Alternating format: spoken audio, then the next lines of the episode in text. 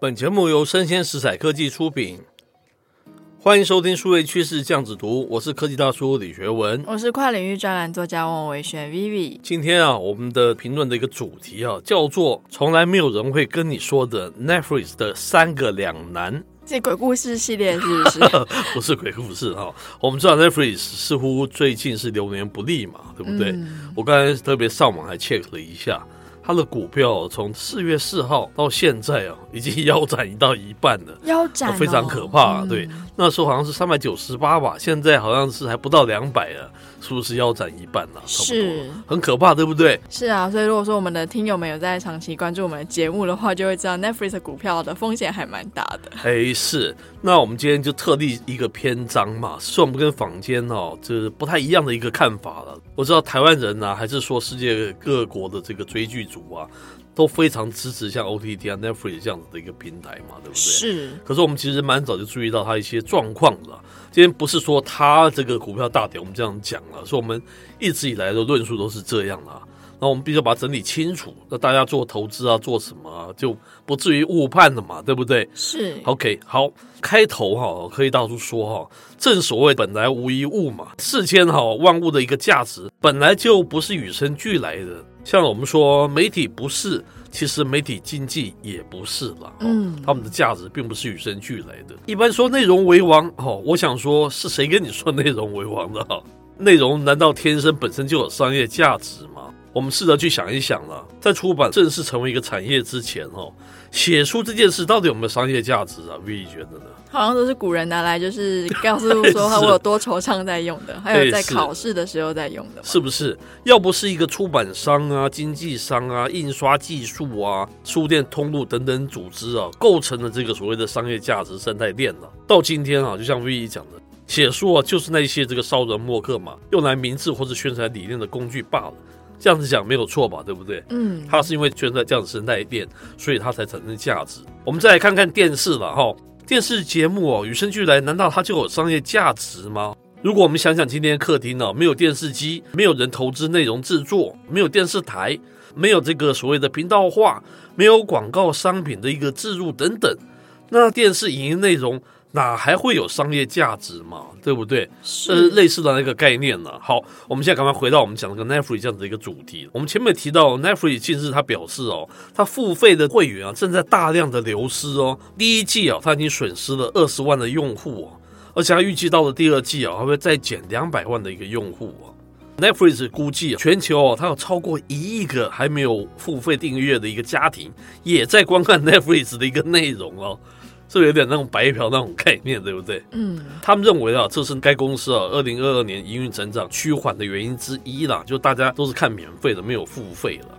但是啊，Netflix 反而认为这是一个庞大潜在的机会了，对不对？因为这些没有付费订阅的一个家庭，既然已经在使用这个 Netflix 串流影音服务了，所以你有机会啊，让他们正式成为他的付费的一个订阅户嘛？这会不会太乐观了？大家不都是看眼前才看吗？真的要付钱，可能就要想一下。对对对，要不然那一亿的人，对不对？是也是不小的数目，这个、非常 naive，非常天真的一个想法嘛。哈，当然，另外一个解决方案，他们所改善的方案是改变 Netflix 自成立以来一直拒绝这个植入广告的一个策略了，提供这个部分的订阅户，它比较低的月费，但是是它带有广告这样子的一个服务，是这样子一个概念了。嗯，那我们觉得好奇的是，这真正的是 Netflix 它问题的症结吗？我们知道一直以来 Netflix 真正的困境都是在它的一个获利模式的一个逻辑矛盾嘛。大概全世界都只有我们这样提，大家都说 Netflix 很棒，那其他都非常封它嘛哈。我们觉得它是一个逻辑矛盾了哈。是怎么说？我们说传统有线电视的确是一个存在数十年的一个老行当，但是也正因为这个产业营运模式很明确嘛，商业逻辑很清晰嘛，相关生态发展很成熟，才能在历经哦从这个类比走向数位的转型过程中还是存在嘛。那我们如何来解释所谓的这个产业营运模式明确、商业逻辑清晰呢？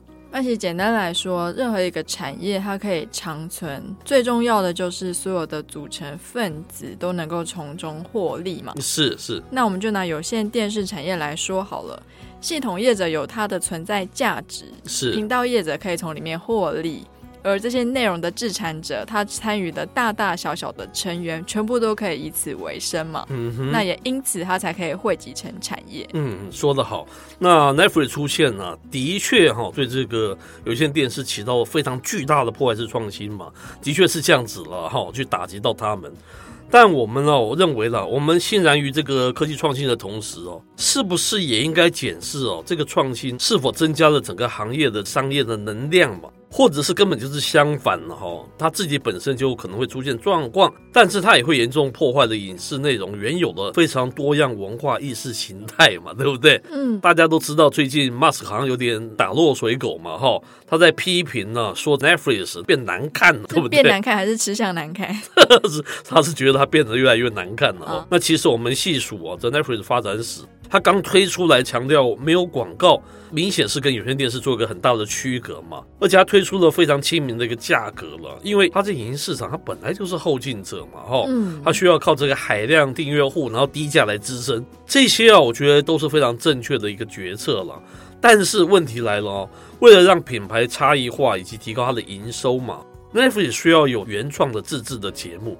但大家都知道，它原创知识节目的成本是天高的嘛，对不对？大家非烧了非常多钱嘛，是一边在狂烧钱呢、啊，一边又不能将它的费用提高。为什么？因为你一提高，这个用户又会跑走，造成恶性的循环啊。我觉得这是我们提到三种两难中的第一种两难。是，那像其实像 Netflix 这样的 OTT 平台，在那个今年的三月底是，CNN。他也推出了他自己的 OTT 嘛，叫 CNN Plus。对，他的试营运是一个月，也就是在四月三十号，他宣布要终止。那史上最短的这个 最短命的 OTT。对，那他其实他这一个月的营运，他有十五万的用户嘛？是。他的订阅费是一百八十元台币。哦。其实是比 Netflix 在美国的订阅费是两百七十元台币一个月，其实是走一个比较低价的策略。是是是。那我相信 CNN 产生的内容的 quality 也不会太差。是。但是，就算它压低了它的价格，似乎好像也是没有让它的订阅户快速的攀升嘛。是，所以就可以知道说，OTT 这个产业，即便是这么老的牌子，好像也没有从中得到什么优势。诶，说得很好哈。那第二个两难是什么呢？我们知道它是个付费订阅费吃到饱的这样子的策略了，当然是很快就可以吸收到大量的全球的订户嘛，对不对？但是相对的，正因为你吃到饱产生的一个追剧效应嘛，使得订阅户哦在短期内看完内容之后，产生一个退订的行为了哈。好像我们知道，我们周边的朋友都是把它吃完看完，然后看完这个游戏游戏就把它退掉，嗯、类似这样子的概念吗。接着，Netflix 既想要这个大量的用户哦，又不能改变它的一个策略。我刚才说它是吃到饱的，它可能不能马上变成是 PPV 了，我们在讲 Pay Per View 了，就是按片计费的这样子的方式，对不对？是，你还不能改变你的 business model，这是太可怕了，对不对？这是它的第二种两难了。这其实是他一开始起家的方式嘛，他一开始就是 DVD 出租店嘛，是，他就是按片计费嘛，对。后来不知道为什么就走到吃到饱去了，哎，是是是。最后我们觉得是 Netflix 传出哦，开始卖广告，这的确是更让我们大吃一惊嘛，对不对？因为这是兵行险招了。大家一开始你是强调这个没有广告这样子一种方式，对不对？嗯、大家才会喜欢，这也是你的一个特色了，这也是你跟有线电视最不一样的地方嘛。是你现在说哇，你要走回广告，那我们不是开玩笑说你不变成是有线电视的椅子一样，不是蛮像的，嗯、对不对？而且他忘了哈，他如果影片有广告，他他是说他可以降低这个订阅费了哈。对，啊，借着这样子广告吸收，然后把订阅费降低，表面上看起来你好像多的广告收益。但是他有没有想过啊？现在付比较高费用，完全没有广告，这些会员会不会反向过来接受降价的一个方案呢？